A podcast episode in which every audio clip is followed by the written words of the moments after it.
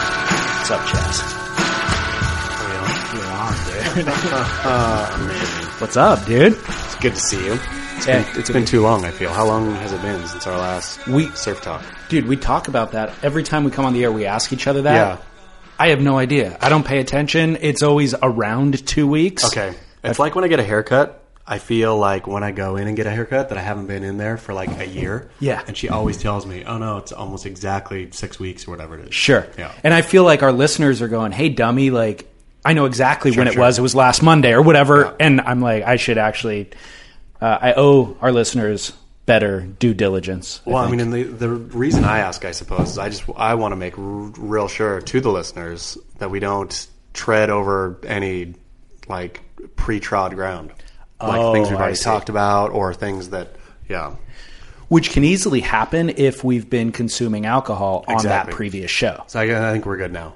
So, but that was what I was thinking is was the last show at my place when we drank? Or Yes. Was that two shows ago? Yep. No, that was the last show. That was the last show. Yep. Okay. All right. Well, um, a lot's happened, dude, in lot that has amount happened. of time. There's a however lot of long surf it's been. stuff. A lot of surf stuff. I, it like builds up inside me now, and then I have to text you and say, "Can we talk about surf?" Because I have no. This is my talk about surf outlet. I know. Yeah, it's a little more versatile of an outlet than what you do in your normal. You know, for Beach Grit, you write it, you put it out there, and it's gone. And there's a little bit of back and forth in the comments section, but this is a way to actually kind of break down the topic. It's true. Obviously.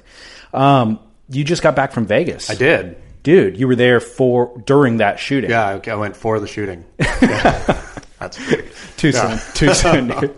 Yeah, Um, no, I was. there. I got. We landed the the morning actually that morning, and then yeah, we're there that evening. So what? Give me the rundown. What was your experience there? What was the vibe? And Uh, So we, uh, the wife really wanted to see a show. We had our four year old daughter out there, and she wanted to take her to see a Cirque du Soleil show. So Oh, okay. we went. Uh, we were we were staying at the Palazzo, kind of up the strip from where the Mandalay Bay is. Uh, and she, my wife, really wanted to see Michael Jackson's "Oh" that show, which is actually at the Mandalay Bay. Okay. So I went out to get tickets for that one, uh, but couldn't get tickets to that one or couldn't find them for some reason, and so just got uh, Mystere tickets, which Okay. was across the street at Treasure Island. So we went, uh, you know, to the show, went home, went to sleep, woke up the next morning to the news that you know fifty whatever dead down the way, and I don't know.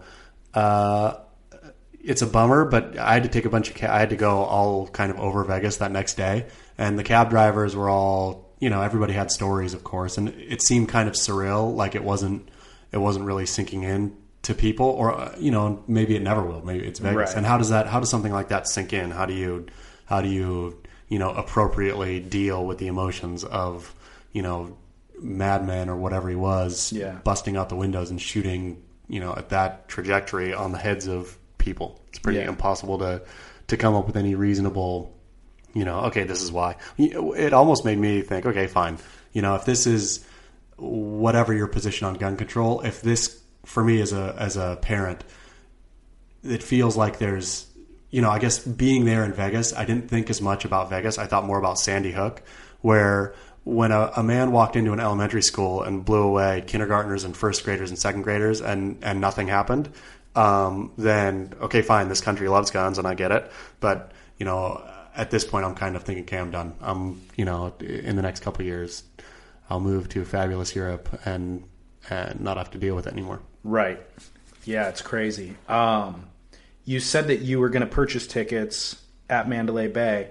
Had you done that, we would have what been would the timeline have been? Uh, it would have been so we- I would have gotten the nine o'clock show, Okay. uh, which would have put us out at ten thirty um, into the lobby. Which I think what I think the shooting had started at ten ten, right? I think the timeline was that it started at ten ten, so it would have been right in the middle of when it was actually happening. Um, we, you know, we would have been getting out of the show, which and not that we would have not been in the you know country music Yeah. site, but it would have been you In the know, hotel. Yeah, in the hotel. I wonder if that show even finished that night. I would imagine because it would have started before the. I think they they had two times. Did they have like eight at nine or I think it's eight thirty and I can't remember what it is. But if It's- that show was scheduled to end at 10:30 and the shooting started at 10:10, did word get out to I don't think the so. people running the I show would, and then they I would imagine not because the I, d- I think it was pretty slow. Nobody knew what was happening, right? Got it. like I think they thought it was fireworks initially, and Yeah. even the security guard who went up and got shot. outside the door, it seemed like it. I mean, there was time still. I think the shooting had stopped at that point, but there was still. Yeah, I mean, I just think it took a long time or Totally. a while for people to figure out what was happening. crazy because so many people were involved and injured and obviously killed. Um, it's amazing how many people I know in my personal life who are directly connected Sure. to it, like personal pe- friends, either of friends or even closer connections who were shot. Somebody who died that I knew tangentially. It's just crazy. Yeah. Like being that close geographically to where we are, and obviously people go to Vegas every weekend among our s- friend circle group or circle of friends, and um, so just I knew a lot of people who were there. It's insane. Did it make you think anything different vis-a-vis gun control or Yeah, absolutely. How could it not? You know, um, and when you see the way that other countries have responded to um, tragedies that have happened, and like immediately legislation goes to work to correct situations, um, then yeah, it really does obviously make you wonder why things take so long to. I mean, in, in most things, I'm a I am you know politically either ambivalent or a, or a libertarian, I suppose. But with this one, and maybe it's just the fact that I have a child. It just I like who the fuck cares about guns? Like Yeah. the, to me, I, okay, great. You like to hunt, go do- you know go shoot in the bushes or do what you want to do, but Right. like the rest of it like fuck it like the all the weird technical stuff and and i suppose it's you know who am i to say somebody's hobby is bad but i will say that hobby is bad it's, it's stupid You're right. All right. Well, moving on. Um, do you want to hear listener email real quick? Yeah, let's- I have a couple of let's jump questions in. for you um, based on articles that you've written recently, but let's do this listener email real quick. It relates to the conversation that you and I had about Kelly Slater's wave pool Yeah. and the WSL event that they held there, the Future Classic. Uh, listener Jason sent me an email at hello at surfsplendorpodcast.com and then said, I couldn't find Chaz's email, but could you forward this to Chaz? Do you want to put your email out there for it's, people? just, it's chaz at beachgrid.com real Okay. easy just chas at Cool. beachgrid Well, um, that just unlocked a whole. you're going to get a ton of Great. emails now. Yeah. All right. So, quote regarding your fear slash disdain related to Kelly Slater's wave pool reminds me of what rock band meant to me as a musician. In my mid 30s, I'd been playing music since I was 10, or I'm in my mid 30s and I've been playing, playing music since I was 10. Saxophone through high school and bass since then. Music at a par- is a part of every aspect of my life. And has a religious type impact on my life, similar to the points that you made in the podcast about surfing. I totally dig music, and when Guitar Hero and Rock Band came out and got traction on the game consoles, I thought I had sealed the coffin on the next generation, mistaking getting good at those games for actually learning music. Luckily, they had made some people a lot of money, but there still has diminished but their appeal has diminished to a small group of dedicated people, and the craze did not have as big of an impact on the kids that I expected it to have had.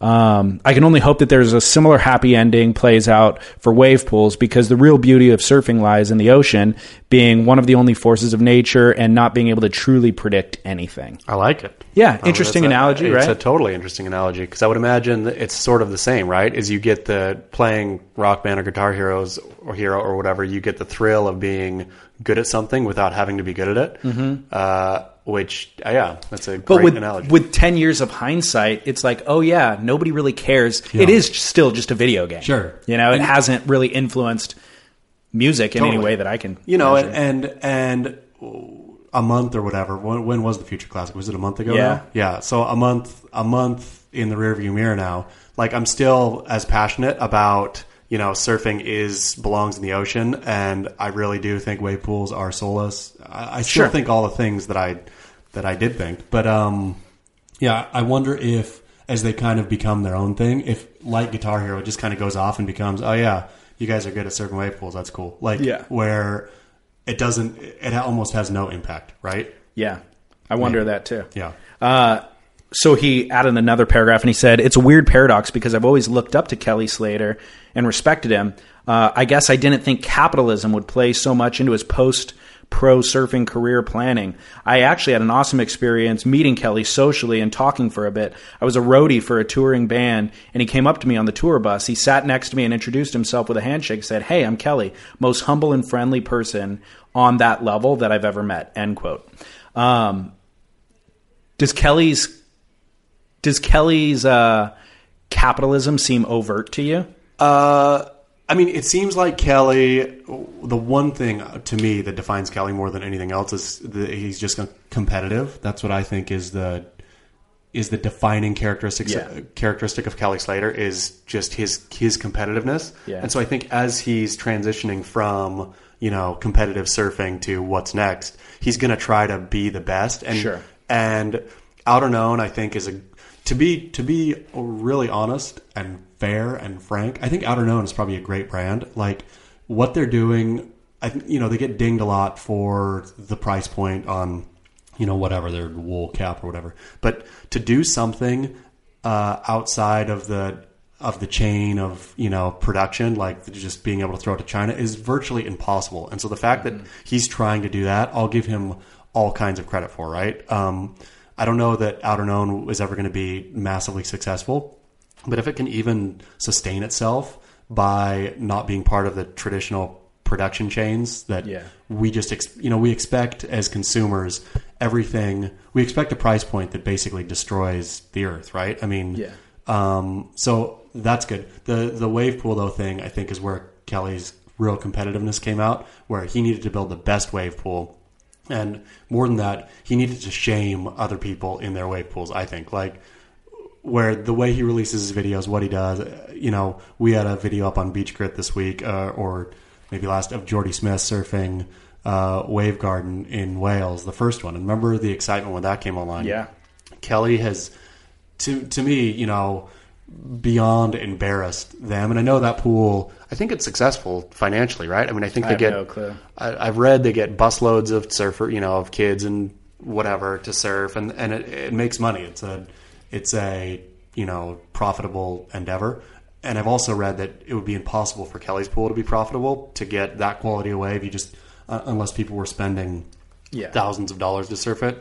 Um, there's there's no value there. Yeah. Uh, but yeah, it doesn't seem like Kelly cares. It seems like you know. So I don't know. Again, his overt he doesn't seem overtly capitalistic to me. He just seems he seems the same same competitive. I agree with you. I didn't think it was the comment about him being um, capitalist in his post pro surfing career. I don't really see that so much. I see, I think that there, firstly, before the capitalism, is a sincerity to improve the surfing experience for everyone. Yep. So I think that's where his inde his heart is with board design. That's where his heart is with the wave pool, and then with the clothing. I think he saw a lot of failures in the way that clothing is made and distributed, and the supply chain, all of that, and that surfers are supporting that thing. And so he thought to himself, "Hey, I can make a better version of that. That'll be good for the environment, good for everybody involved. Whether or not it will be a success remains to be seen, and you have to be uh, you have to have a capitalist mindset for the business to succeed. Sure. So those things kind of go hand in hand. But anyways, interesting feedback. Again, I always like to say this conversation isn't just between Chaz and I. Uh, listeners, chime in, give us feedback. So there's a great example of that. Um, you wrote a story this morning about the Eddie. Yeah.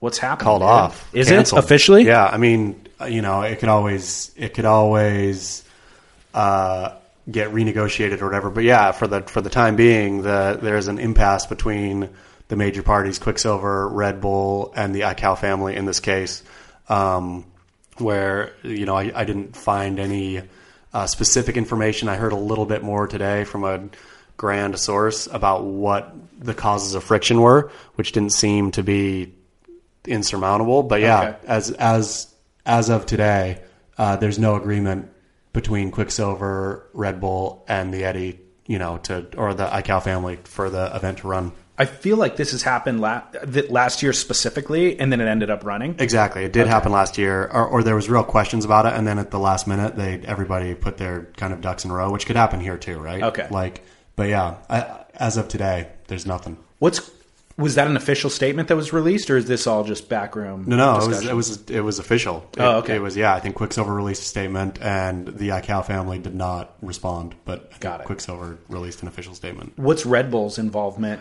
So I think as it goes is uh, Quicksilver puts the event on, and Red Bull broadcasts it. Got it. So Red Bull is is you know merely the in this case is merely like the NBC or whatever. The Mm-hmm. Got broad- it. Broadcast partner. You mentioned that Jordy clip. Before I even read your article, I felt the exact same way that you did, where it was like, that is the worst showcase. Number one of Jordy, number two of the wave pool coming out of Kelly stuff, and number three for O'Neill to market any of their product. I mean- why did they put that out there? Uh, see, this is the thing, and this is a great point you bring up. Is I've been thinking a lot about this lately. Is that I think content, the the word content, the idea content, has just become this meaningless. People don't know what it is anymore, and Yeah. they, they think in their mind, okay, we're getting told from top to bottom we need to create content, Right. And so let's go create content, right? Let's go make a piece of content. So they go without really thinking about is this going to be good for the brand? Like the brand O'Neill logos shown in that p- that Geordie piece is such a turnoff. Like it was detrimental to the brand. precisely, why in the world are you going to want to buy something that is associated with a big man surfing tiny windblown crap? And very clearly not having a good time, right? Like Jordy's sort of pained smile Yeah. is awkward. So I get it. You know, if, if Wave Garden or, or if the whatever that place is called, Surf Snow, Snowdonia. yeah. I always get confused if it's Wave Garden or Snowdonia. I think it's Wave Garden technology in it, though, right? And- yeah, that's what it is. Wave it's Garden branded Technology, as Surf Snowdonia. Snowdonia. Okay, so Surf Snowdonia, I'm sure, said, "Hey, you know, paid whatever for for marketing, paid Quick or paid O'Neill. Maybe, I- yeah. they had to because there's no way that O'Neill's just going to show up and want to do that. No, but I think I just read this in the subtext somewhere that Jordy was in Europe doing a tour of shops that purchase O'Neill product. Sure, okay. And then just took like a side day trip to go surf that pool. And And or or maybe may- Oh, Snowdonia invited him and paid him. And ma- I mean, maybe Snowdonia carries a lot of O'Neill, Maybe. right? Maybe so that's what it that was probably or could have been one of the shops. But in any case, O'Neill that should have never, as a piece of content, quote, that should have never been released. Like I would have buried that if it was, I was an, it O'Neill. was an, but that's the thing is just like in our world small surf world but then beyond the surf world there's this slush pile of content like i was looking a giant pile of content that grows bigger and bigger every day Yeah. that like i was looking the other day i saw a pre-roll um, on surfline i think it was uh, for Michelob Ultra, and it was like a wave breaking up top and you know into the bubbly beer below, and it looked really disgusting. Like uh, the imagery was off, so I went to try to find that video to put it on Beach Grit to make fun of it, um, and I couldn't find that video, but it opened into the portal of uh, Michelob Ultra. YouTube channels content, right? So there was, you know, at least tens, maybe even hundreds of videos there, each which had about like the, there's a bunch with or you know four something with Seabass, Sebastian Zietz. Uh, I think the m- biggest one had 500 views, and most of them had like 120 views, and they'd been out for months, right? Where I'm thinking, okay, Michelob Ultra, you don't need to make content. That's cool. Don't make make an advertisement or if you need to do a pre-roll thing for Surfline, that's fine. But it doesn't need to live anywhere. You don't need to have this idea that everybody needs Right. to make content. Just people should stop making content, please. Let's put a moratorium on content. I you know, I don't disagree at all. I think there should be some overall goal that you're trying to achieve with the content. There needs to be a creative creative director in place orchestrating what that content should look like. Don't do it just because. No, but I think that's it. Everybody's like, know. "Oh, did you guys make content this year? Yeah, yeah, we make content. Or, Right. Okay, cool." Like So- people are getting paychecks and etc. on this content. Yeah. even though nobody sees it and nobody cares and it's not good. your boss they just mandated that like you have to have a YouTube channel and there needs to be eight videos uploaded every month. Sure. And at the end of the month you need to be able to tell your boss that you uploaded eight Yep. or something. And and the boss apparently I don't know why the boss is not saying, okay, wait, how many people watch these? And then beyond that, I, I don't even really care how many people watch them. How many people click through to you know Totally. buy our product or to discover our product or whatever? I'd like to really point the finger at O'Neill. Um, although they could be a potential sponsor or something in some way, I still just feel a need to call a spade a spade. Yeah. Have you ever worked with anybody at O'Neill? Do you know anybody there? Do you- Nope. okay. What is going on, dude? Yeah. Like their branding and messaging is so um imprecise and like I don't even know what their objective is. They're there's this new techno butter ad campaign where it's like each of the sponsored surfers, there's like a cartoon version of them, and they're at Steamer Lane, and there's kind of monsters coming out of the water, and they look angry and mad. It looks like a Halloween campaign almost. Is it like Nike's 6.0 campaign from back in the day? I don't remember that. Remember that one? It was like a cartoon of just a guy dropping into like a huge weird cartoon wave. I'll, No. I'm gonna have to go look at the techno butter. I looked for it so that I could discuss it with Yes. you. It, there's this huge um, wrap on Huntington Surf and Sport or Jack's right now. I think it's actually Jack's. So maybe I'll just go by there and snag, uh, take a photo and send it to you, Yeah. post it on the website and stuff. But um, I went to their website. It didn't have that ad campaign. I think I had seen that ad campaign on Surfline a couple days ago. So it's popped up in my awareness. See, is Surfline a repository for weird things that people don't want to put out in, Maybe. in real life? Like where they pre-roll garbage for some reason? Do do garbage people go to Surfline? Maybe that's your new. That's a new. Uh, I'm gonna, I'm gonna headline. ask that today. Well, with so with the techno butter thing, it's like this terrible art direction for this campaign. I don't even know what they're advertising, what their objective is. But then I went to their website, they didn't have any of it, and instead the website was plain white. And then I go, "Oh, this is more of the same. This is void of any creative direction at all, which they're just accommodating people who want to come and buy their clothing or their wetsuits on an e-commerce site, but as opposed to Patagonia who has like this very clear direction on what they're doing and there's no mistaking it in any of their ad campaigns for any of their product or on their website or through their social media. So I don't I don't know if this is still the case, but O'Neill had sold its clothing license to La Jolla Group, Right. uh, which also did Lost and Metal Militia, and you know I don't know, and I don't know that that relationship is still there or that license deal is still there, but w- theoretically would answer for th for this discrepancy Yeah. of like maybe their hard goods thing is still out of Santa Cruz and still clean and you know semi core or whatever. Uh, but this whatever whatever the crazy stuff that you're seeing is part of you know an ad agency initiative from some other if not La Jolla Group then some other other group maybe. But a given ad campaign doesn't match the rest of the brand's ethos even. No, it's because- just like this one off that gets kicked out for a little while. Sure, because maybe some maybe Oh. Yeah. somebody weird owns some part of the license Right. and then is able to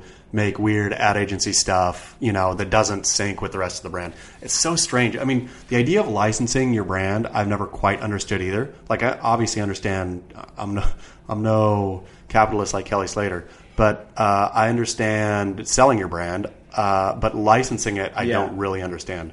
I mean, and it gets all fractured off. yeah, and and it's weird and even it's- like with their surf edits in the last decade, they've always been the worst. I mean, their team is weird too, though, right? Who is their Totally. Who's their team besides Jordy?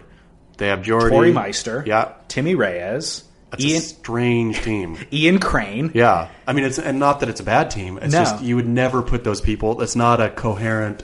It's not a coherent grouping Yeah. of surfers. Yeah.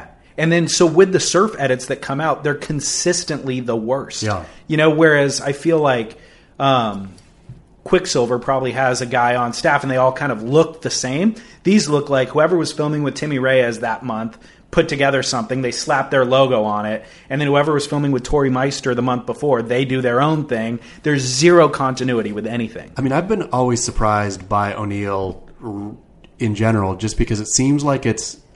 I mean, it doesn't seem like it's very clearly a core brand Yeah. brand that had an iconic founder, right? Yeah, I mean, eye totally. patch, beard, the whole thing. Like best. So they have, and you know, from Santa Cruz, like the product itself was it was actually you know a necessary component of surfing, right? I mean, you're in Santa Cruz, it's freezing cold. Let's put rubber on, and I don't think that he invented the wetsuit, but or the or you know even invented the surfing wetsuit, but still, like great story, great narrative, great everything, and that just totally doesn't exist in my mind as a brand. I mean, it's it's so Really mismanaged along the way. seems like it. terribly so. Um, s- I was walking through Fashion Island this Nice. a couple days ago Yep. for reasons that I won't mention.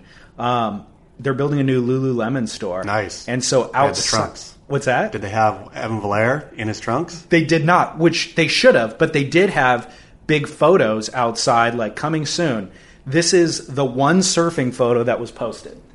I'll post this on surfsplendorpodcast.com. This is totally amazing. Isn't it? It's a man. You'll see it on Sir. Wow, practice of joy. The practice of joy. It says in the is in the text is apparently like really bogging rail on a eight foot fun board. Is it Devin Howard? No, because it's Goofy Foot. Oh, dang. so, but this is a no-name surfer. Lululemon, I think, is a cult. Did you know that? No. Yeah, I think you have to do. Uh, don't sue Lululemon because I don't know, but we'll go on and figure this out. I think you have to do this whole course if you're going to sell Lululemon, which is very cult-like in in what you have to learn and what you have to do. Really? Yeah. There's some. If you're going to religious sell component. it, meaning like if you're a retailer and you want to bring the product. No, I think in- everybody. I think everybody. You do this course, right? You go to somewhere. I think here. I'll because I'll figure it's this out. because it's so based in yoga. Maybe it's like a yoga training. It's beyond yogi though. It's like Okay. it's it's a specific kind of new age. You know, maybe cult is too far, but I think it I think it gets we'll we'll put it up on the website. Okay. because it gets branded that it gets branded as strange. Got it. Well, this photograph, it's a guy on a waist high left getting hit in the gut by the lip. Yep. On a fun board.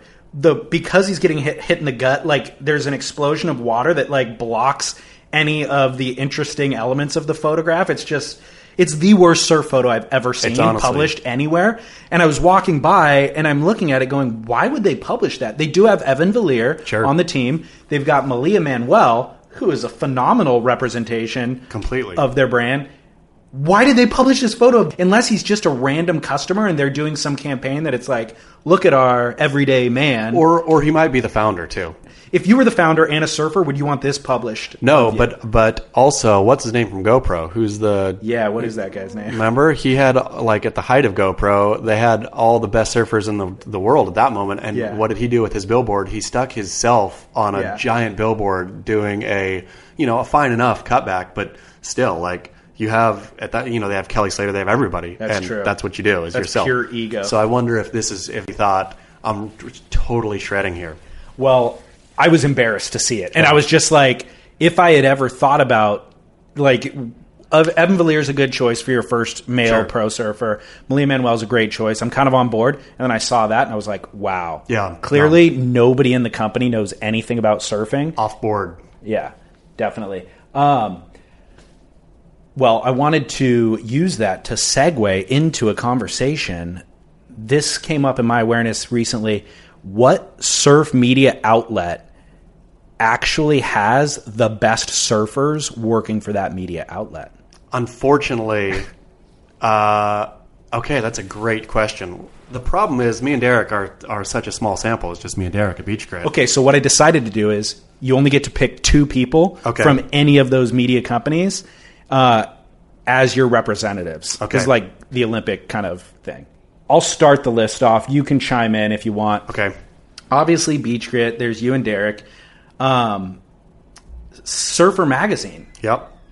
I think Grant Ellis surfs pretty well. I think he rips. Okay. Yeah. So that's a decent pick. Who would be number two on their list? Todd Perdonovich. Todd Perdonovich would have to be, right? I mean, is- Todd Perdonovich, I feel, is San Diego kind of royalty. Yeah. His dad shaped surfboards. Totally. I think he's like third or fourth generation, maybe even. Yeah. So he's, Perdonovich has to rip.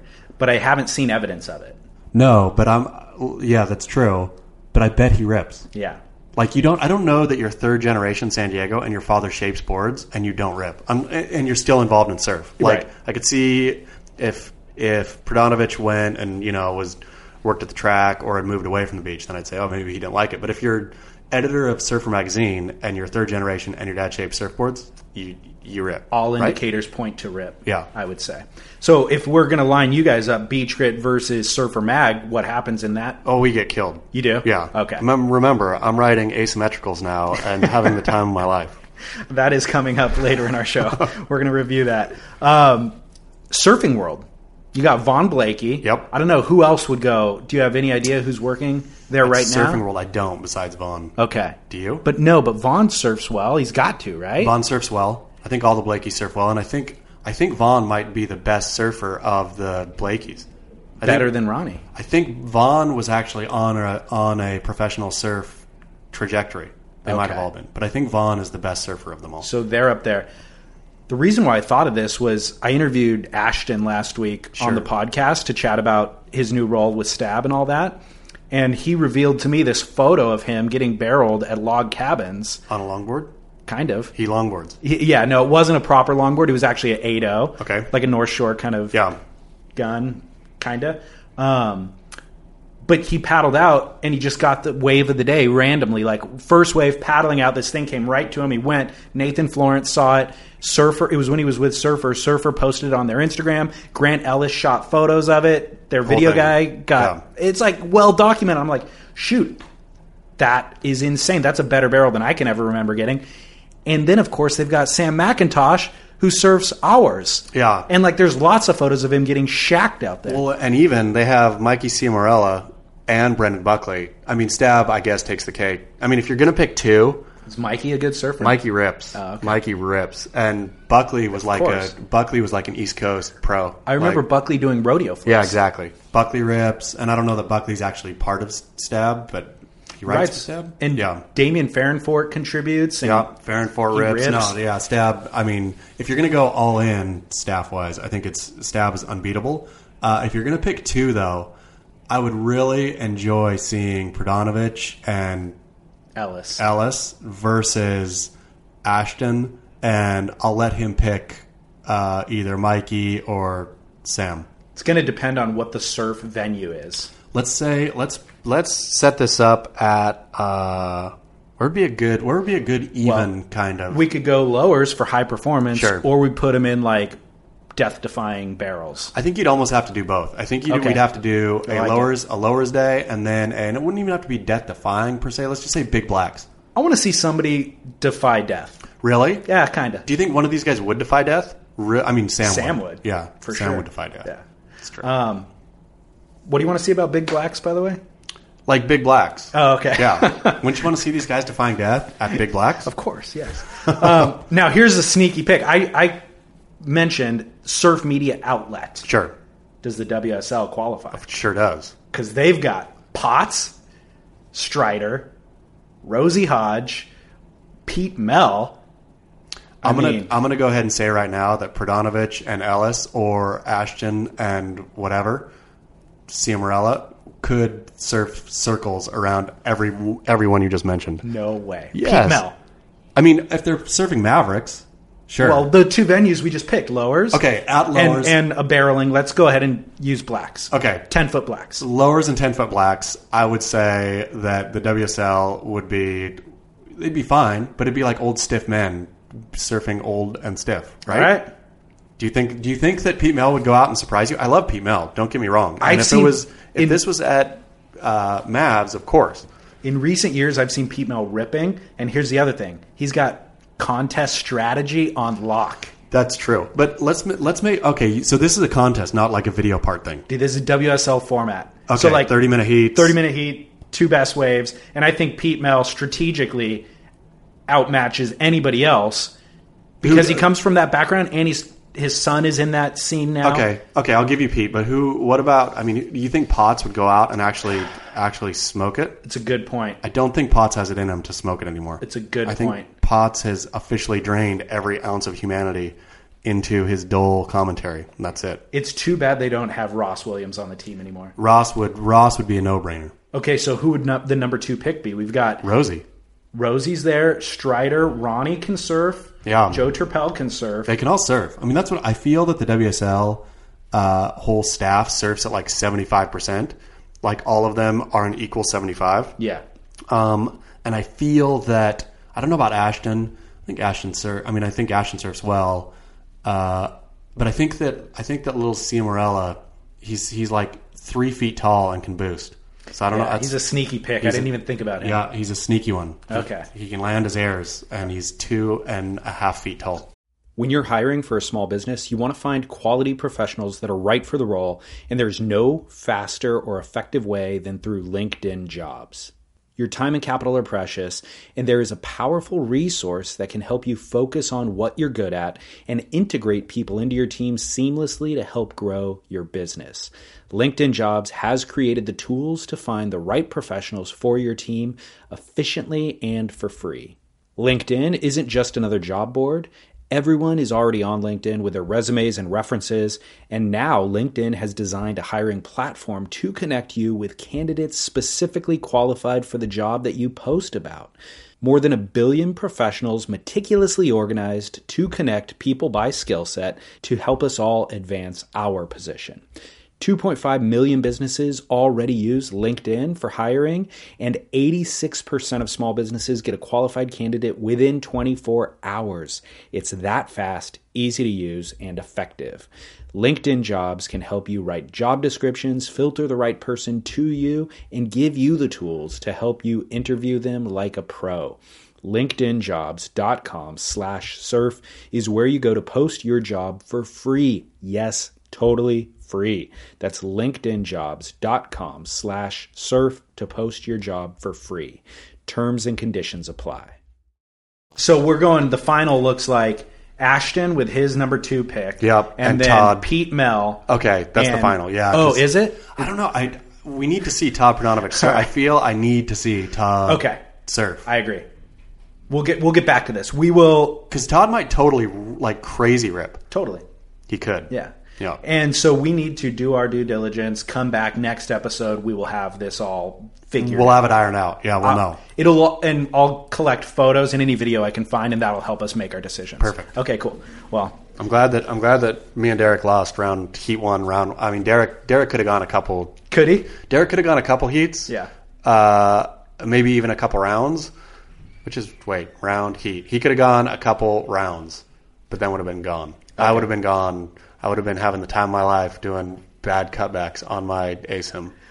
Dude, I've yesterday I was actually like maybe I was thinking about prepping for this show or something, but I was like, I am I was in the water surfing and not achieving my full potential Yep. once again. That's and me. just thought I am squarely defined as like intermediate surfer. Sure.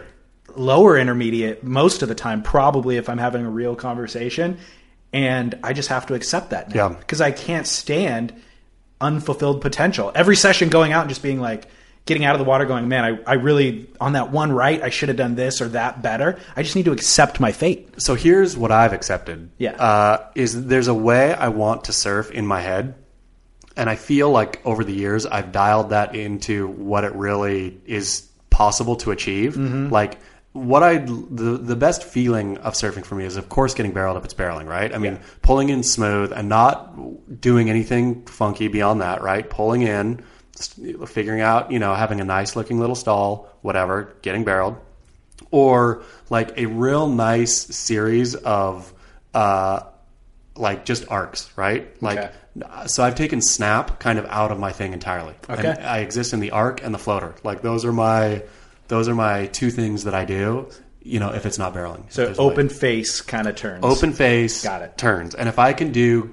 if i can link two good open face turns then that to me i surf to the maximum of my potential that Okay. day and then you go home feeling good So again, squarely in the intermediate zone there. That's me. Yeah. Like if I can surf, s- but but then uh, a lot of it to me comes down to okay, like so from there. So those are the moves, right? Though that's the those are the moves in my vast repertoire. Now, how did I look doing those moves? Like, did I have one jerky hip here, or like? I love going down to the beach. The surfers I watch down at the beach are the surfers surfing so smooth, right? I- Mm-hmm. like the fast guys, whatever, the guys boosting, whatever. Like a guy who is linking nifty little turns, but with that, just Yeah. with style, Totally. looks so good. And I'm not talking longboard style. I'm talking like you know proper shortboard. Mm-hmm. But he's just he's just surfing it really well. yeah, maintaining flow through maneuver. Precisely, Yeah. precisely that. Yeah, I couldn't agree more. That that's what appeals to me the most as well. Um, you were talking about writing that asymmetrical board. What is your feedback on it? So here's the damn thing: is so we're talking about album Matt Al- Matt talking about Parker at Matt album. Parker, album surfboards. I've had this board now. I feel for two months. Okay. uh, we've had such bad swell. Right. such bad swell uh, over that two months that so I, I took it out in like um, you know number many like knee high days and had some super fun sessions on it but you know couldn't really tell then finally we're getting swell we're getting swell right I picked poorly uh, my where to where to surf the day we got swell Oh, okay. um, and I still had waves. You know, it was waves. Yeah. But I still don't have. I I love it. I think I love it. But I want a still one more proper day. Okay. But I feel that I love it. So we got another loner. Yep. I'm excited to try it out, which makes me excited to see. Like I, I'm excited to test two different Yeah. asymmetricals because maybe there's something else about this board that's working well, right? Yeah. So this loaner comes from Scrivy Surfboards in Point Wainimi. Ventura area. His name's Corey Scrivener, and we were having that conversation about asymmetrical boards. And he direct messaged us and was like, "Hey, I've got one in the shaping bay right now. I'll make it for you guys regular foot and send it down and loan it to you guys just so you can get more kind of feedback on the boards." And um, that showed up last week. This first big swell in a month hit. I surfed it all weekend long. Was it fun? It was super fun. I I blew it actually. I meant to bring it today to trade off, but um, I'd, I'd actually like to ride it more anyway, yeah, so I'm you- not too bummed that I No, did. you need to. I just rode it for two days, uh, three or four four sessions, but I did like it. It's too small for me. How how big is it? Well, Five. yeah, one side is five uh, five, the other Okay. Oh, side's like five nine. Um, Nice. but even still i was going to just give it its you know proper testing and the one element to me that stood out about the board is something you and I have talked about. I think Parker might have said it first, and then I saw in your notes with your board review that you posted on Beach Grit, The being over the fins. responsiveness Yeah, is the exactly. term. Responsiveness. The board is so responsive. It's it's unlike I mean, you know, I've ridden some beautiful surfboards in my life, but this one, the ease at with which you can do like a nice turn is is shocking. Yeah. It's it is and then I'm like, well, is it just this board? No, it's been on every asymmetrical board that I've ridden. Which again, like every time I've been out, I've had you know, again, even in the tiny surf, I've had ton- I've had more fun on this board than I would have had on Right. another board, which makes me think why aren't you know, and we could talk about this I'm sure all day long to boring death, but why aren't why doesn't everybody have at least one asymmetrical in their quiver? I know. I wonder the same thing. I mean, It's really really strange to me. Yeah. Well, this board because it's so small for me, it um maybe suffers from like a little bit of drive and like paddling was a little bit of a struggle, but like once I got to my feet, I just found like I would be standing there and then think I'm going to go bottom turn right now, it would almost respond based on my brainwave Yeah. thinking it. You know, like Yeah. before I even applied any pressure, the thing was like bottom turning. Then I'd go into a turn and it would just turn tighter and faster in the pocket more than like any other board that I'm used to riding. It was really remarkable. Does does the Scriv Scrivener board have uh, the one twin fin and the two quads on it too?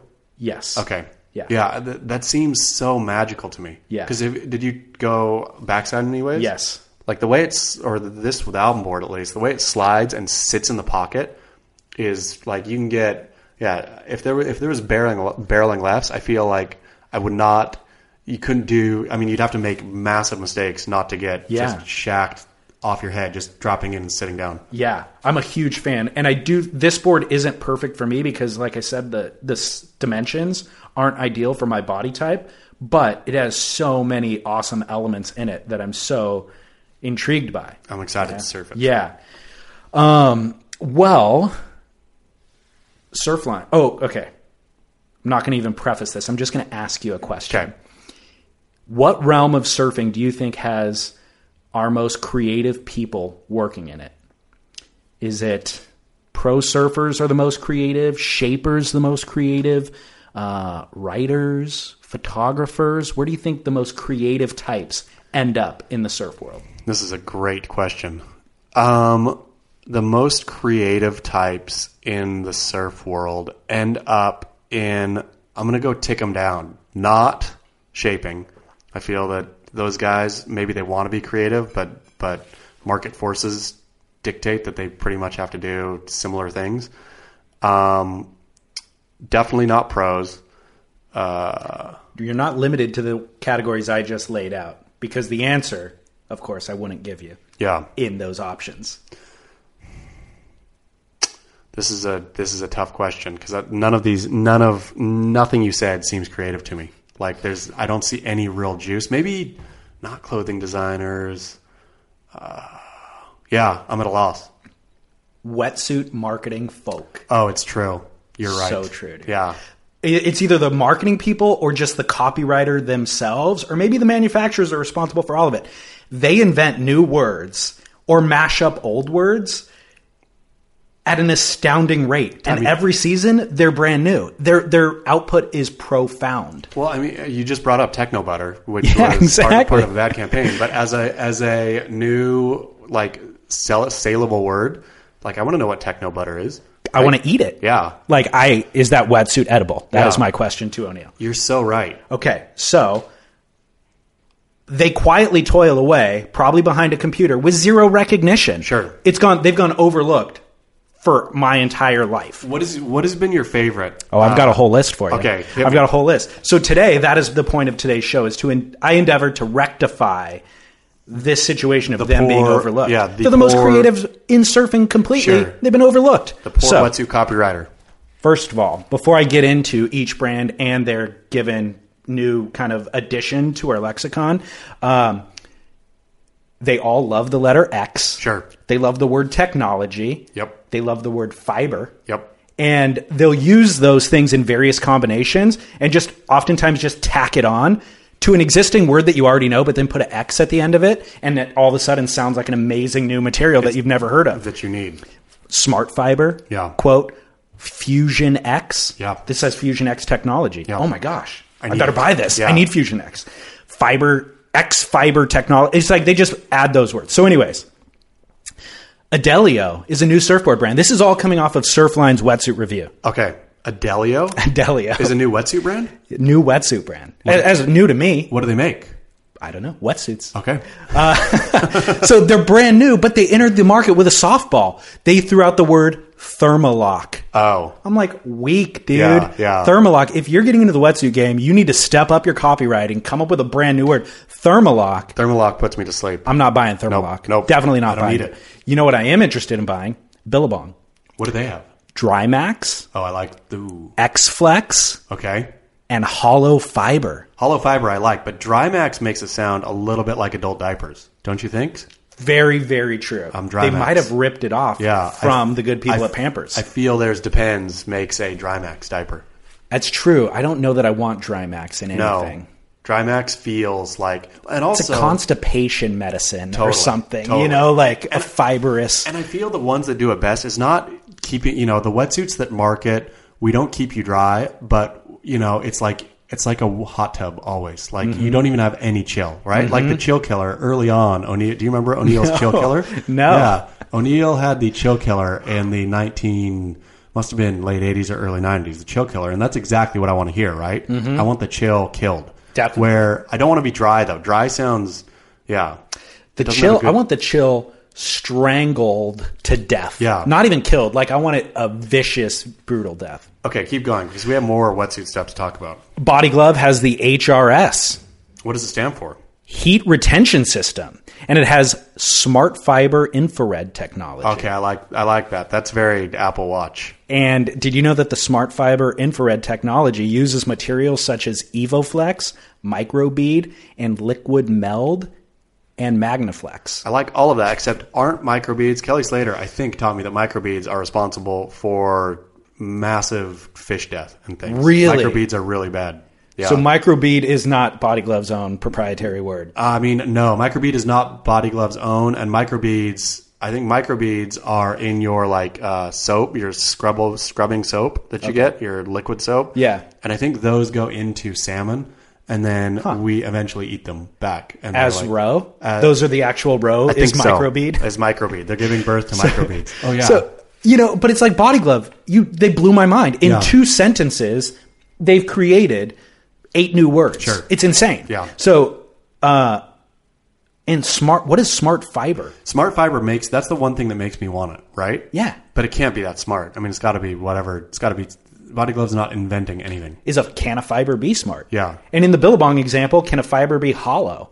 Yeah, I would imagine that's more true because, y- yeah, theoretically you could just have a hollow fiber, right? I mean, you could gut the fiber, take the know, guts can out. you? of it. I think so. I'm no physician. I, I don't know. Like a physics professor, I don't Yeah. know how this thing. Well, we're gonna have to go back to Billabong and see how you hollow the fiber. But it does make it sound amazing. I want it, I kind of want it. Yeah. Yeah, because it sounds lighter than regular fiber. but I don't want a Billabong wetsuit. No, that's the problem. but they all love the word fiber. Yeah. that is that Is is, it is it E fiber re or fiber er? E R. Okay. But I This is wonder for the if- American market. Yeah. Yeah, I in- in wonder Australia. in Australia maybe it's different. So Buell makes wetsuits, wetsuits? Buell wetsuits out of Santa Cruz, California. Don't they make motorcycle? Oh, different Buell. Okay. Yeah. Uh, Buell wetsuits makes Ninja neoprene. I like it. I like where they're going. Solid. Yep. Uh, Ultra span with a power light sizzle seam seal Wow. It's alliter- using alliteration in the in the copy. with power band technology and Supratex. The Buell might take the cake for. Is there more tech words packed into one selling point than that one right there? I packed them all together. There was like a long paragraph sure, and I but just that's all- highlighted. Yeah. the the power band technology. Do you think that's power band like the hologram bracelet? I from- think they're trying to Dale. profit off of the that word that we already know in our brain, and they're like, that word hasn't been used in eight and a half years. Yeah, we can take it back. Let's just take it. Yeah, and people will still think oh, It'll you're not light gonna up a push over. receptor in your brain. Sure, power. You want a power band? Did you ever wear a power band? Power Heck band? no, dude. Heck no. I was given one. I was given because remember they had different tiers. They had. Okay. Uh, I think one, the top tier one was like 110 bucks or something. Oh my gosh. Uh, it, and that wasn't like the $30 cheap one or whatever. Um, and I was given one, and it was so embarrassing to even look at it yeah.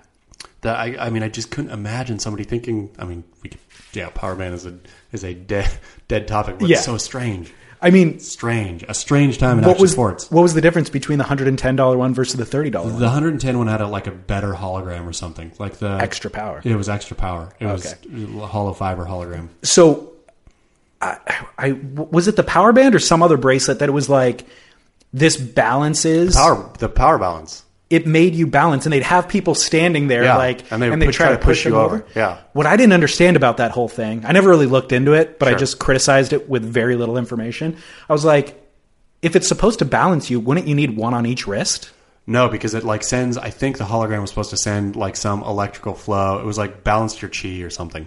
but if you're going to send balancing power through your body shouldn't you do it maybe from the center outward i don't understand why it would go on one wrist unless you put it on both wrists a Th- They, I think it. They they had a reason for it. The hologram did something awesome. lot of confusion for was. a young david scales i'm I mean, telling you it was a lot of confusion that got that got drilled straight out. That thing went got sued out of existence. Did it so really? fast? Because yeah. they were making like scientific claims. They're making scientific, scientific claims, so it got s- it literally got sued. I mean, entirely out of existence. yeah, it's embarrassing. That's like not a bigger ripoff since the Pet Rock But of the seventies. Just, just think how hyped the people were from. I mean, they were sponsoring everyone for a minute. They had such a, there were so Yeah. many surfers that rode for pow- Power Balance.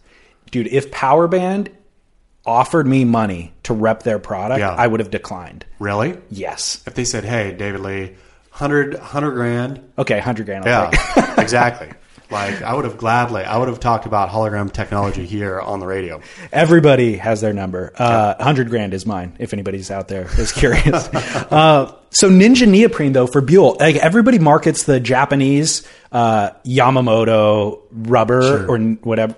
Is it That's rubber good. Uh, or is it neoprene or is it I think it's Japanese rubber is what it's called. Okay. I don't know what it is. Yamamoto's the brand, so people are marketing that. I feel like Buell doesn't actually use that, so they just called their neoprene Ninja Ninja, ne- Ninja neoprene. to hope to like tie in with the Yamamoto thing. Have you ever had a Japanese wetsuit? No. I don't know actually. I currently I have a Matus. Mm-hmm. Is that I think that might be Japanese. Mm, I don't know.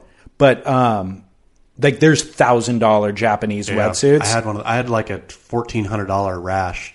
oh, okay. Yeah, I remember like a- that brand. a custom made. Yeah, it was like I think there was like fifty five. I went to a tailor and got measured, and I think it was fifty five separate measurements. Okay. uh, and then there came the wetsuit. Was it better than any wetsuit you've ever had? To be honest, it was way too warm. Like it was a three millimeter that I would just go out and sweat in. Yeah, Huh.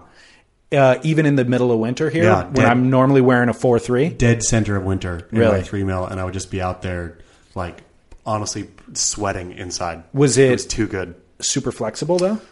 Um, yeah.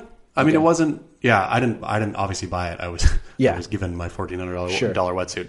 Uh, but it seemed fine. I really, you know, I liked it more that it was Japanese and Yeah. it had kind of like a Gucci interlocking Gucci uh, thing going on. That's not their proper copy, by the way. Interlocky Gucci thing. Oh. yeah, interlocking Gucci thing is not Rash's. I like that it was named Rash. I thought that was. I always thought that was the Yeah. worst name they could ever pick for a but wetsuit they, brand. But they did it on purpose. Like, they it was really? yeah, it was their like They were like, yeah, I met two of the founders, I think, and they were amazing. They were like real quietly wry about the whole thing. That's hilarious. I wonder if they're still in business. I think they must be. Well, they were not a part of Surfline's wetsuit buyer guide. Um, I wonder though, with Buell using ninja neoprene, is that almost racist? Ninja neoprene. No, because I think a ninja would you don't have to necessarily be Japanese, right? I mean, You d- no, you don't. just be be called stretchy. yeah, Better than stretchy neoprene. I just thought it was a real, Secret. real stretch. To- to say we're Japanese. or just to like try to appropriate. Yep. All these expensive brands are using this thing. Let's just use this word ninja to try to adopt. It's definitely rude. Yeah. I will. I will. s- I thought it was rude. say that for them. Hyperflex. They have a quantum foam neoprene and Duratex. Duratec sounds like a condom. Actually, you're right. Yeah. Is that a condom? I think Durex is a condom. Durex, okay. Duratec is real close. Also, maybe Hyperflex is trying to play off that. They're Yeah. just like, let's tie in with that. It's sexy. Uh, O'Neill obviously has techno butter. That one word alone might put them at the top of the I heap. mean, Techno Butter by far is the most innovative hyphen. It's so good. Is it, is it a hyphen? Is No, it techno? it's one word. It's Techno Butter's one word. Yeah. Makes it that much better. so that's in- good. that's absolutely incredible. Rip Curl has liquid mesh, Aquaban, and Thermoflex. Okay. People say Rip Curl wetsuits are the best. Yeah, Do you think so? I don't know. I haven't had one in years. Uh, w- Can we do how could how could we do an honest to goodness wetsuit review? Because I always there's so many wetsuit brands. Yeah, Uh, I surf the wetsuits I have, which are Yeah. totally fine, but I've never I've always wanted a real honest to goodness, both you know warmth and flexibility. here's what I'm. My concern is, um, you're demoing that board from Album Surf. I demoed this Scrivy board. I've gotten a number of new boards because of this show over the you know years, and certainly over the last six months. It becomes work demoing these things. I go surfing, and now I'm actually working, and I rode boards in conditions that I shouldn't have ridden them just because I felt obligated to like give it a proper review Sure. but I, I'm not surfing to my full potential because of it. And so I wonder if I, I don't even want to take on that burden of doing the wetsuit review. But here's the thing, though. Here's the thing, right? A board, you reviewing a board is great. Me reviewing a board is fine. Uh, but it's still a super personal thing. yeah. warmth and flexibility aren't personal. Okay. That's they're like things that actually exist. Yeah. And so I feel that a proper wetsuit review would be more valuable to the surfing consumer than a board review. Okay. Because what I like and what you like may be different, right? Like m- maybe you think Totally. it's too loose, maybe I think it's too stiff. Uh, that I don't think you'll get will get those difference of differences of opinion and wetsuits. You know, theoretically, everybody's going out there buying one a year, like being sold on the Techno Butter or whatever. But is Techno Butter better than Duratex technology or Apollo Fibers or whatever? Like, we could actually go. I feel, and we're going to go surfing anyway, right? And so Yeah. we'll just put on a new suit. Do you think, though? Here's the question I have: Do we have to buy them full pop retail, or do you think the wetsuit brands believe in their product enough to let it undergo a thorough, like uh, unbiased review? I think that uh, among the 20 brands out there, 10 of five to eight of them do, and they would give them to us for free To to go in because they believe in him enough. I mean, we should. Winter's coming here in North America, and we should. We should. I feel that this would be an actual service for people. Yeah. If I could, Okay. if we could say, I'm in. You know, kind of to each your own, I guess, at some point. But we could say these are. This is the top five wetsuits in order. Right. Okay. Like this one is warm and flexible because it's the only two things you need. You Mm-hmm. need warmth. You need flex- flexibility. Right. And I guess I guess ease of getting on and off. Lightweight is a good feature. Sure. I mean, I have a I have a wetsuit now that's great all the way around, except it's impossible to get over my head, and it's impossible to zip. Like it's a front zip, but it doesn't pull down enough. Okay. And so I honestly have to sit there and look like I'm doing yoga on the beach. Yeah. In order to get into my wetsuit, What wetsuit is it? um, Do you want to put them out? I can't. I Okay. can't put them out, but I, will. I will for the official review Okay. because I'm- I'll, I'll have them. I think they might have sent me uh, the wrong wet. Oh, It's okay. A little bit too small. So I'll get a I'll get a proper wetsuit. I'll say listeners who listen to this show enough already know I've been wearing these Need wetsuits, Yeah. Need Essentials, Yep. for the last year, and um, Do you love them? I love them. Okay. I love them. Do you think Do you think Need makes a better wetsuit than the uh, the top whatever the Rip Curls, Billabongs. My personal opinion is they are all the same. Yep. Like this techno butter versus the quantum foam neoprene. Sure. It's the same exact thing. They just put their own. Each company puts their own spin on it. which is why the copywriter is the most creative man. That's in right. surfing. You're right. Exactly. You're right. But So- but you think it's all the same. I think it is the same. I think every year the technology, the stretchiness, the warmth all improves across the board. Everybody implements that new thing. A lot of these wetsuits are actually made in the same exact factory. Sure. And um, so the race, the arms race is just who can market it the best. And for me, need satisfies everything that I personally want, which is a black wetsuit with no logos and it's cheaper. It's 50% cheaper than the big brand's version of it. Okay, so let's go out though. Let's put need through through Yeah. its paces too, Yeah. and let's do them all. I think we are. I think we should need to do the the wetsuits I see most these days are Hurley, Patagonia in the water where I surf. Hurley, Patagonia, Rip Curl, O'Neill. Uh, I never see Billabong wetsuits, so I think we can cut them out, right? I don't see them either. Yeah, Mm-hmm. I uh, see Excel. Yeah, XL, but I never see XL. I only see XL jackets or tops. I, see never wetsuits. You see Yeah. full XL wetsuits. Okay, XL, which is it always struck me as amusing that XL is from Hawaii, right? It's like the one place you kind of don't need, need a wetsuit. That is funny. That got in the game. Uh, I need said, I said people love to use the letter X Yeah. in their marketing. Excel just that's what that's they the did. whole thing, and XL sounds like XL with XL technology. 'Cause it's- Exactly. it sounds like the XL because there's cells of fiber in precisely. the but yeah, of That's what it course. sounds like. Yeah. Um, and then I think we have to go through the hipster ones too a little bit, right? we That's need fine. we need Matus. Is it Matus C or Matus? I thought it was Matus. Yeah, I don't know though. Matus, and there's a bunch of other hipster ones. Right? Oh, yeah. there's like There's a ton. a good handful. Okay, Okay, so I'm down for that. We'll we'll organize it um, and gift it to our listeners so that they can just focus their three hundred dollar purchase on one Totally. the best wetsuit. and I feel if we do it right too, we can do like this will be our version of stab in the dark. This will be pee, pee in the light. Uh, We got to which- come up with a Yeah, we'll clever come name. up with a, with a clever name, but because we could then give the the wetsuits away too to listeners, right? I Perfect. mean, we'll test them and then with and then- Chaz's own urine. Yep, in, the- in the exactly, wetsuit. exactly, which is worth more. Usually, you'd have to pay more for that. Uh, Totally. are you a medium tall? Yeah. yeah, me too. So it's perfect. Um, so side note, what's up with carbon fiber, dude? Like all of, I said they like the word fiber. They all now have carbon fiber in the wetsuit. Uh, Billabong's Furnace Carbon Ultra with Japanese Kawami carbon fiber thermal panel. That's that's a that's a mouthful It right is, there. it- like, and That when makes did, me want to get that's Billabong. that's Billabong's. That makes me want to get a Billabong wetsuit now. so they're back in yeah, I bet for sure. Back in if they're advertising that Koami carbon fiber thermal. thermal panel. panel When did carbon fiber com- become so ubiquitous? I thought that cur- like I've seen it in cars and I, they use it in surfboards. I thought it was for strength, Sure. like it's super hard and it's strong. But now they're using it in wetsuit for for warmth.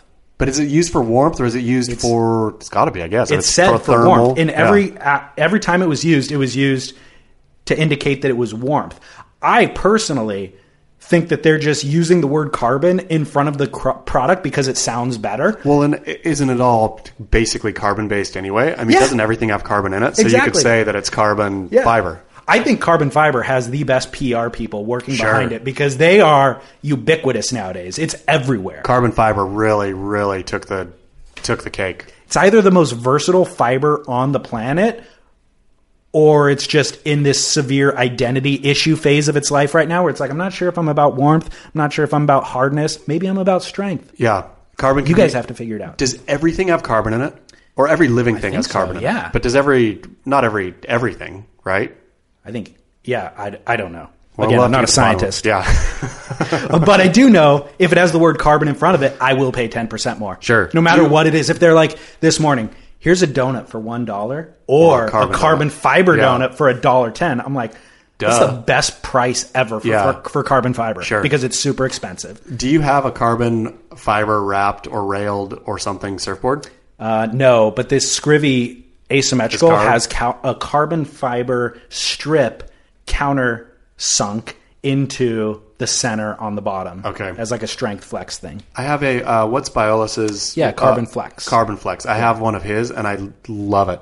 I didn't think I was going to like it as much as I do. It is so fun. Like And- they they actually figured out carbon stringers. I feel Yeah. for or carbon rails or whatever, uh, however they're doing it. His where it comes down in the center and then splits out. It's like one of the funnest boards I've ever ridden in my entire life. Can you identify what characteristics that creates? It feels to me, and again, I'm no pro, even though sometimes, sometimes at the beach, people think I am, but uh, generally they don't. And it feels like it's, um, you know, I hate when people say flex because how do you, do you- have you ever really felt your board flex? No. Yeah, exactly. I have actually on stringerless epoxy E EPS. So this one feels a little bit like you can feel the flex, and it feels good. It feels like you're going up to the lip, uh, and it it just like I don't know the board like somehow gives a little bit in a in a positive way. Okay. Interesting. Um, well, moving on, carbon fi- from the carbon fiber wetsuit discussion, uh, the WSL, dude. We've got this France event coming up. Are Yeah, you boycotting? boycotting finals day. Just finals day. Just finals day For the finals men and day, the women? uh, men and the women, and it's only a like you know t- t- whatever. I mean, France. What time does France theoretically? What time will it end? It starts at 10:30 our time. I think 10:30 that's a.m.? 7:30 their time. Yeah, so it, 10:30 p.m. our time, Okay, which is 7:30 a.m. their time. So I think it ends for us in the morning hours, some Okay. 8, 8 a.m. or something. so maybe it'll just be a blackout during the night when everybody's sleeping. How convenient for you. we'll see. We'll see. I'm still. I'm in negotiations, uh, and and we'll see. Well, you know this. What's the impetus for this whole thing? What's the reason behind it? Well, I really, as I thought more and more about getting cut out of the Kelly Wave pool, right, and Yeah. not just me, surf media, All of us. all of us. I thought, and you expect us to dutifully report all the dribs and drabs that come out every day, right? I mean, we do. There's no real organ. Uh, WCL has, of course, their website and has their own stuff, but what you know what drives all of this is the surf media. It's the conversations in the surf media, and and we're doing that, you know, and also not getting invited. And so then I was thinking, well, okay, no, then we'll teach you a little lesson, and surf media will join together uh, for one day and just show you that no, that's not going to be okay. That w- you know will either be included uh, in stuff because w- you know to be fair and frank and totally honest, we're where the fun comes in, right? Like the surf media has a different take generally. Um, and you know you can get your flavor. Some do better than others. Beach Crit does it better than Stab, say. Uh, but you can find your flavor and there's you know that's where the debate happens that's where the different takes happen and the surf media i think does a better job covering uh, professional surfing than the wcl does itself the wcl puts on a great thing generally, right? I mean, besides totally dry commentators and a flavorless, you know, kind of package, the the actual waves and the way, or I mean, the you know, the way they film it and the way they put it online is brilliant. Everything outside of that is not brilliant, and so better let surf media in here to help make this brilliant, right? And if you don't, and if you think that you can do it all, if you think that Ronnie Blakey and Joe Trappell can carry the day across the board, then great. But I'm going to tell you they can't. Well, my question I, I'm on board with everything you said. Why only boycott finals day? Why not boycott the whole event? Uh, because they don't need a they don't they just need a little slap on the wrist for, Okay. for that one. And and you know to be honest, maybe they'll come correct. Maybe something will happen before finals day where the WSL will have learned and will have come correct. And all they needed was the threat of a boycott to make something happen. It's an interesting card you're playing. I I hate to tell you, I think it reveals something else, which is by you not boycotting the whole event, by you only boycotting finals day and writing about all the previous rounds up to it shows you actually need them. You're writing about them in the boring rounds because you need the content for you to exist. That's not you true. Need the WSL. That's not true. I mean, ah, without the WSL, see, here's I don't need them. I want them. I love them. I truly enjoy the pro. Truly, I enjoy professional surfing. Right, like. I'm a fan of professional surfing. I like it's something we can talk about. It's something that you know, like sure, Beach Grit would w- could exist just fine, never covering WSL again but it's something I want to do, and it's going to hurt me, David. It's going to hurt me not to cover that finals day. taking one for the team. I'm dude. taking one for the, and everybody is too. So you're- stab, you said- stab surfer, everybody's joining. you got them all on board. I got them all on board. Maybe not Surfline. Marcus Sanders called me incorrigible, but so maybe that means that he's on board. Maybe it doesn't. But if you're going, if anybody's going to get their contest coverage from Surfline, God save their soul anyway. Um, Who does Surfline's coverage? Sometimes it's good, right? yeah, I don't, I don't read it. I don't know. Is it Nick Carroll? Sometimes. If it's Nick Carroll, then it's good. Yeah, Then sometimes go he's to done Surfline. stuff with them for sure. Uh, I I don't know. I don't read anybody's contest coverage to be honest. Even yours, like I'll see, and then I'll go to the comment section, and people actually compliment it. Yeah. shockingly, like that they would say anything nice oftentimes. Uh, but I don't read any of it because I watch the events live, and I mean, Steve Shears, I- I've said it once Yeah. before, a long time, is worth, even if you've watched it all, is worth, yeah. Yeah. He's, he's an artist in his prime right now. well, I'll tell you what for the France event, who's give me um your pick to win the event, and then your dark horse pick. Uh, my pick to win the event, I really feel, and I don't want to curse him, but I feel Philippe is kind of unstoppable right now. It feels like he's really pedal to the metal, and of course, we've had quite a bit of time off since Trestles to France is a longer break than it probably needs to be. Um, but I feel Philippe, and I feel the dark horse. I'm going to say my dark horse is uh, Sebastian Zietz. Oh, nice. Yeah. He could totally be a dark horse pick. Yep. Uh, I'm going John John and Joan Derue. Jean Derue. The problem with the, the Frenchmen, I feel, is they fall apart in when the pressure really gets on. Like I could see Jean going deep, but I can't see Jean in the final against a John John or a Jordy or a Philippe and him being able to actually put it together to win. It's a good point. I just picked him because he's the local boy. Sure. So I like No, that about him. uh, The, the, I love watching watching the local boy cruise through round four is great. Yeah. But it seems like the I mean, when was the last time a local boy actually won an event anywhere in the world? Jamie O'Brien at the Pipe Masters, or yeah, Fucking- the, um, Bruno's Bruno's Dos Santos at Chopu. Oh no, Exact- he's Brazilian. He's not even the Yeah, local boy. Yeah. no. I don't know. yeah, I, the, the local boy, the local boy who you think that guy knows the waves better than anybody, he surfs all the time, Yeah. et cetera, et cetera. I've never ever in my lifetime, I think, except for Jamie at Pipe, Yeah. uh, when Jamie won the Pipe Masters, the local boy coming through from the like Right. low round, Trials. yeah, trials into winning the event. Yeah, interesting. Well, Felipe's a good pick if the waves are marginal, but if it's thumping eight foot, yeah, Yeah, but look at Philippe at JBay. Remember, Philippe was I, on that rail. He oh well, he was. I just think thumping barrels. I've not seen Felipe ever excel in. but it's beach thumping beach break barrels too, not the same. Yeah. Well, can you? Would he beat John John in that scenario? John John's unstoppable in that scenario. I would really, I would really enjoy a Philippe John John final. That'd be epic. Yeah. All right, dude. Two more topics 'Kay. before we wrap the show. Yes. I've got one kook or Curran is what it used to be called. I've realized we need to amend, change the name kook and Curran Duke and Curran. because you were saying we need to add a value judgment because the people are demanding it. Sure. Well, this eliminates that. Sure. Kooks and Currans do this. It's a Kook and Curran. Exactly. Perfect. Solves the problem. Yep. I've only got one this week, but it's a super obvious one. I don't know how it hasn't come up until now. Stickers on your surfboard. Oh yeah, totally. So true. So true. That's like the that's like the number one Kook and Curran. the number one. Yeah. Yeah. I've got one for you, Really? which somebody, I believe it was a listener. Did we, we didn't talk about the Hypto Crypto before.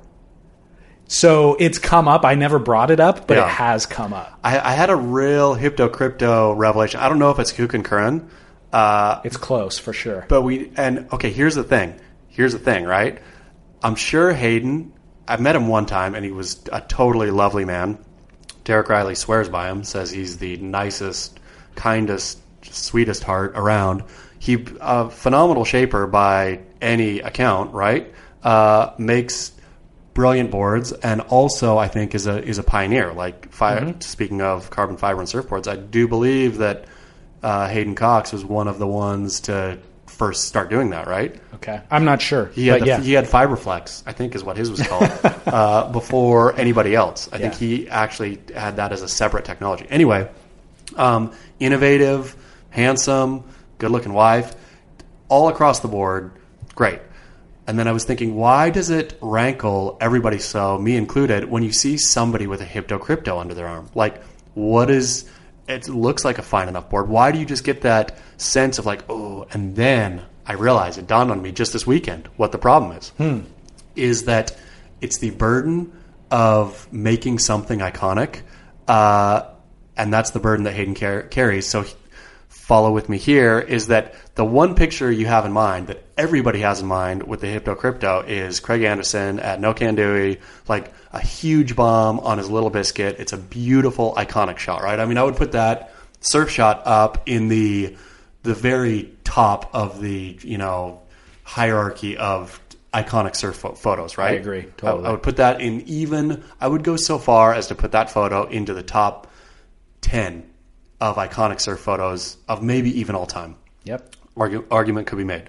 So the problem is, is that everybody then who is carrying a hypto crypto also has that for sure in their mind, and that's what they think they're going to go out and do. And so it totally throws the person who buys the hypto crypto into massive question about the way he both thinks about himself and what he thinks he's going to do.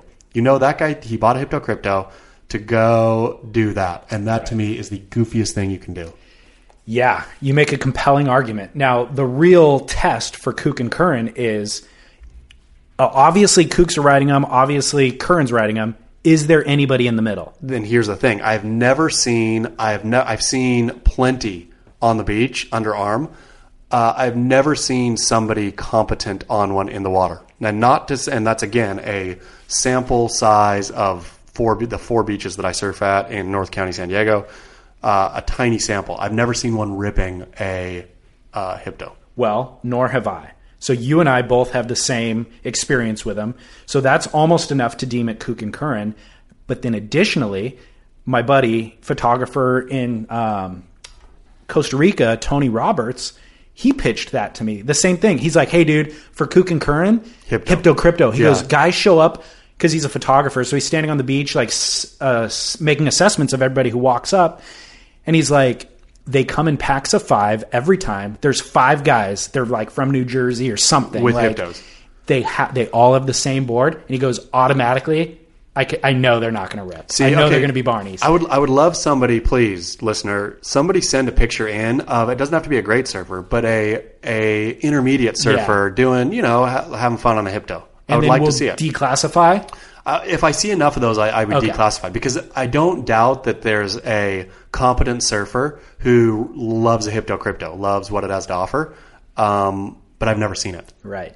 like and I, and I feel again that when I see a person holding a hypto crypto, they think they're Craig Anderson, and no, it'd be like buying showing to me, it'd be like showing up at the basketball court in brand new Jordans back in the day, thinking, yeah, I'm like Jordan. Exactly. Right? Thinking you're going to dunk from the free throw line. Exactly. You're right. No surfboard better epitomizes that than the Hypto Crypto, Yeah. actually. Beca- and it's- the dumpster diver made an effort eight the- years ago. But the dumpster diver never had a moment of icon. Of there was never an iconic image attached to it. Dane, True. Dane, True. Dane who surfed the dumpster Yep. dive, right? Yep, he, yep. There was a lot of great pictures, but none of those were iconic. Like, Good point. Where you say that you know, uh, Ando at No Can Do It, and you know everybody. you Yeah. everybody has that image directly in their mind. Totally. So um, Tony submitted that, and then you're right, a listener submitted it, maybe to both of us. Yep. And so, yeah, this has come in from multiple angles. You've assessed it, I've assessed it, so I think it's officially right now a Kook and Kern. It- it- could get I- declassified. could get but declassified. Currently, Kook and Kern, that's going into the archive, and stickers on your surfboard. Yep. Going into the archive. For sure, in the archive. I saw a guy get out of the uh, get out of pull his board out of his van this weekend.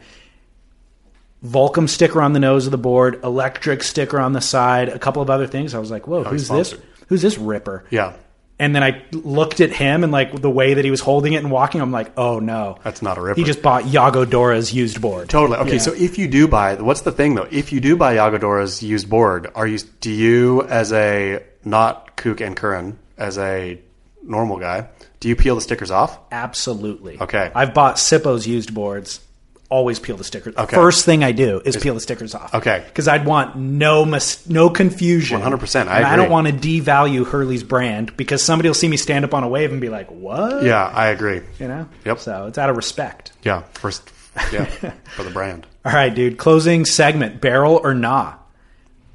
I made a mistake last time by pitching you peeing in your wetsuit as a barrel or nah. Yeah, This is the proper question is actually peeing in your wetsuit prior Oh. to paddling out. peeing in your wetsuit, walking down the stairs is a barrel. It's all barrel. Once your wet- all barrel. Once your wetsuit is on, Okay. then there's no wrong time to pee. I will say the only wrong time to pee is if you're about to get out uh, I'll hold it. I made that personally. mistake yesterday. Yeah, it's a bummer, kind of like Well, what what I did was, I was like, I was uh, coming in actually, like laid down on the whitewash, coming Yeah. in like I gotta pee, but I'm already on my way in. I go, you know what? I'm gonna let it fly.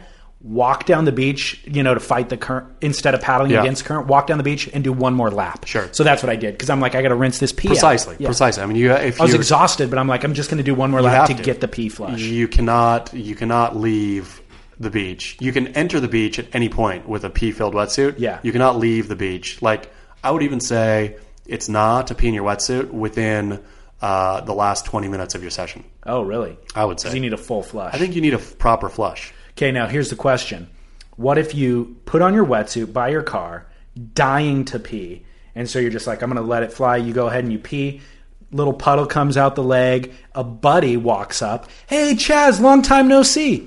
I'll say, I'll tell you this: I've peed in my trunks, standing uh, like up in the parking lot, and just had it just like you know. At that point, it's if you're gonna get in the ocean, there's no wrong time to pee. And if your buddy has a problem standing in your puddle, then he's not a real server. Okay. Well, what if he's not a real surfer? What if Exactly. it's like your wife's mom or sister or somebody like in the community that you have a little bit of reverence for? I think I think peeing in your wetsuit is such a s- a prideful. It's such a great part about being a surfer that if somebody has a problem with it, then anybody. If President ex President Barack Obama came up and said, "Hey," and then ooh, I would say, "Hey, you're in the wrong here, Barack. That's just my pee. I'm going surfing." I like it. You're owning it. So, for a listener who maybe doesn't own it as confidently as you, but still is going to do it, I'm going to ask you this question. Do they stand, when that person approaches, do they stand in the puddle hoping that the person doesn't see, or walk away, like slam the door and walk away from the puddle to greet the person, in which case the person might see a trail of wet footprints? I mean, I would. Again, if it's me, I'm like standing back and saying, "Hey, like you, I'm inviting them to step in my puddle." But for the for the person who's not quite as proud, um, I, pr- your best move is probably just to walk away because theoretically, I guess your wetsuit could still be wet from last session. Is if there's no puddle there, if it's just wet wet footprints, that could maybe be from or a one a singular wet footprint uh, could maybe be from a a wet wetsuit. Okay. So you're going to outrun the pee puddle. Is your advice to the okay. Sure, if But it's somebody's worried. But my real advice is just to stand there pee- so it's barrel for sure. for hundred percent. Okay, barrel or nah, posting concert videos on Instagram. Is a big nah. Big nah. I don't know why people do that. Drives It's a- me It's a insane. giant headache. It's all it is is a headache. Like I understand that people people love to put themselves somewhere, and that's how they document that Yeah. you know they were there and they're caught up in the moment. They love what they're seeing and all that. But no, there's it doesn't translate at all. No, it's blurry. It's like shaky, blurry lights with screams and some ba- you know loud background sound. The worst. Yep. The audio's terrible. The Yep. visual's terrible. Even Tom, okay, so Tom Petty, right before he died, Sure. played three nights at the Hollywood Bowl, and so after he died, everybody was like, "Hey, I went to that Posting, concert yeah. last week. Here's my." And I love Tom Petty. Yeah. I didn't watch any one of the videos. Immediately saw what it was, read the beginning of the caption, was like, "Can't get through this fast." enough." people the the compulsion which i understand you know is especially when somebody dies of like Yeah. the, the sort of death horror thing of i i have a connection with this thing too Yeah. which to me that's always yeah people should fight that urge as much as they can It's a scourge. Yeah. Uh, but I also understand the urge to do it because I've been in concerts just enveloped by the sound. No, you're there. And I'm like, This is I so gotta awesome. share this with the world. sure it's so awesome to you But it, it just so doesn't translate. It's not awesome. So Maybe- listeners out there, this is your public service. and maybe someday there'll be like a virtual real- reality helmet thing that you can put on and then be at the concert yourself. Oh, that was a that was a Portlandia episode. Did you see Was that it one? really? Yeah, No. they had VR helmets so they could sit at home and go to a festival. It was that's pretty amazing. funny. Yeah. All right. So uh, that's a nah. Question number three, barrel or nah? Waxing the top of your feet. Nah. N- Uh, like a complete nah. I mean, I remember the first time I saw that was probably five or six years ago. Yeah. And even that, I still feel the exact same way. Why? So we saw a lot of it happening at trestles. Sure, they always do it at trestles. Yeah. They love it at trestles. because the cobbles have a little bit of slime on it Sure. and then there's like a real fine dust that gets kicked up so your feet and even the wax itself on your board can get coated in some of that dust and your feet get the bottoms of your feet get the wax or the slime on it so you wax the top of your feet paddle out And once all that is kind of rinsed off, you rub the bottom of one foot on the top of the other to add more traction. Um, it makes sense Uh, in theory. I mean, but really, like, and I guess I I feel that when I see surfers doing it, uh, what they're saying, trying to say subliminal, subliminally to me is, look at how hard I rip, Yeah. or I'm going to rip. Because really, the easiest thing would be to take a little nugget of wax out with you in the lineup, uh, which it would be no problem. Wax is basically free. Yeah. Uh, it's biodegradable as far as I know, Yeah. and so just wax your board with a nugget and throw the nugget in the water. Totally. Like- I think they need to start making carbon fiber wax. They do. They probably do already. We should make it. Yeah, just embedded in it. Sure. Not the whole thing. No, carbon just fiber. it has some carbon fiber in it. charge 10% more. At least twenty Um, percent. so waxing feet, nah. There's Alright, a got huge it. nah. I The only problem is I think I saw Andy Irons do it one time. in a Sure, of video. course. I So then I have to kind of it's consider cool. it as barrel. Yeah, I mean, mm, But if you're Andy Irons, maybe it's barrel for you. oh, okay. But I think anybody Well, it could else- actually be a kook and curran. Yeah, it is a kook. No, because it's. Oh yeah, It might be. I, I- have you ever seen a kook? I've never seen a kook do it though. I've only seen Okay, good I've only seen competitive pros before they go out for Okay. heats. All right, then. We'll just go nah. Yeah, Final barrel or nah. Print surf media. I'm gonna say barrel. Are you? Uh, I'm gonna I'm barrel, but I'm not. uh, It's like a it's like a Kelly wave wrench, surf wrench barrel. Like Mm. I'm tucked in.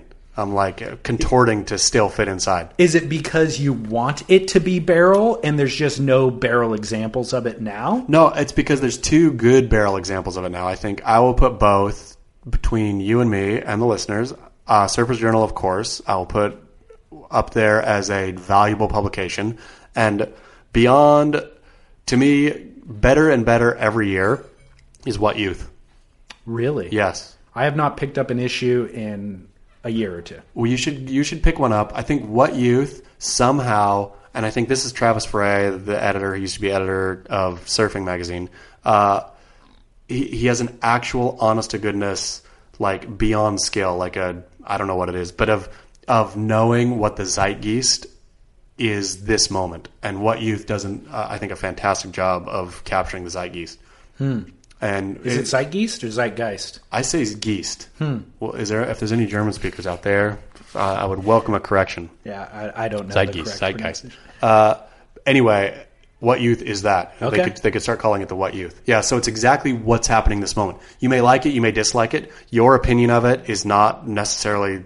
I mean, it's all fine. You know, your opinion of, of what's good and what's what's bad is fine. But to me, what youth presents it. This is what's happening this moment right now which Mm-hmm. Fascinating. which yeah is is a valuable a valuable thing. I'll reinvest and pick up Totally. magazine and see how much is it a magazine. Oh, maybe fifteen bucks. Okay, so it's not Mm. Yeah. cheap. That's what I No. thought, 'cause thought because it is like um, thick stock paper. Yep. Very glossy, Yep. like glossy, beautiful print. like- Totally. Yeah. But so it's but worth it. okay. I think I'm in. I think what youth I think what youth and Surface Journal are both worth it. I think the rest of surf media can can and should go away. Like stab print stab today, like. It used to mean something, right? I mean, you used to get your issue, or I used to get my issues of Stab and love it, and now it's it's a meaningless husk of what it what it once was. we don't get it in the U.S. Where did you get it? Where did I get it back in the Yeah. day? Uh, when it- when it was first coming out, Yeah. Well, when you're talking about when you used to get it. Oh and it yeah, was- I mean, I would get it. I was con- contributing, so I would get it. They'd sent. ship it to you? Yeah, but I remember opening the mail and just being overwhelmed with with the beauty of it. yeah, because I always wanted it, but I, I had such scarce access. Yeah, it was you know? hard. It was Yeah, hard. in the U.S. Yeah. Anyways, obviously. All right, so uh, barrel or not, we've got three barrels, one not, or Yeah. we got waxing feet now. oh, two nas. yeah, So peeing in your wetsuit prior to paddling out, barrel. Concert videos, nah. Waxing feet, nah. Print media, barrel. barrel. I'm gonna say, do you like print media? Yes, I, I want. I do like it. I like the place that it um, has had in my history. I don't read a lot of it now. Yep. But I do read other print media, and so I think that it still has relevance. I just don't have any great examples of it. Other the Surfers Journal, of course. Um, but I don't read Surfer anymore. I don't read you know any of the things I used to read. I mean, I think any of the serial or any of the monthlies. I mean, I, I like that Surfer is still a monthly. Like, I, I love that they're dying on that hill. It's a Yeah. good look, I think. I was like, we're going to be the last, you know, Yeah. monthly print surf publication out there. Like, good on them because nobody else is doing that. Right. But um, yeah, in terms of the ones I like, I'll ch- I'll check out what youth and report back. It's worth. It's worth it. Okay, cool. Right on, Chaz. What else, dude? Where do they find you? Where I do- beachgrit.com. Beachgrit.com for daily daily surf candy, and yeah, What about Instagram. Instagram at reports from hell. Perfect. And then surfsplendorpodcast.com is where you can find everything that we discussed in this episode. Photos, videos, links to articles. There's a comment section you could chime in. Chaz will post this episode on Beach Grit. You could chime in there. And then on social media at Surf Splendor. Rate and review the show on iTunes. That helps other people to find the show. Um, when they go into iTunes and type in the word surf, we'll come up on top with the more ratings and reviews that we have. Who does come up on top film? I do. Oh, right. good job. Good job. Yeah, thanks. Uh, but again, we want to come up ahead of like Yeah. other sports, not just surfing. Sure. Let's come on top of the soccer podcast. Dude. You know what I'm Brilliant. saying? Yeah. All right. So um, until next time, which should be two weeks from now, I'll just recommend to all the listeners out there to get barrel. And I'm going to say, just pee in your wetsuit.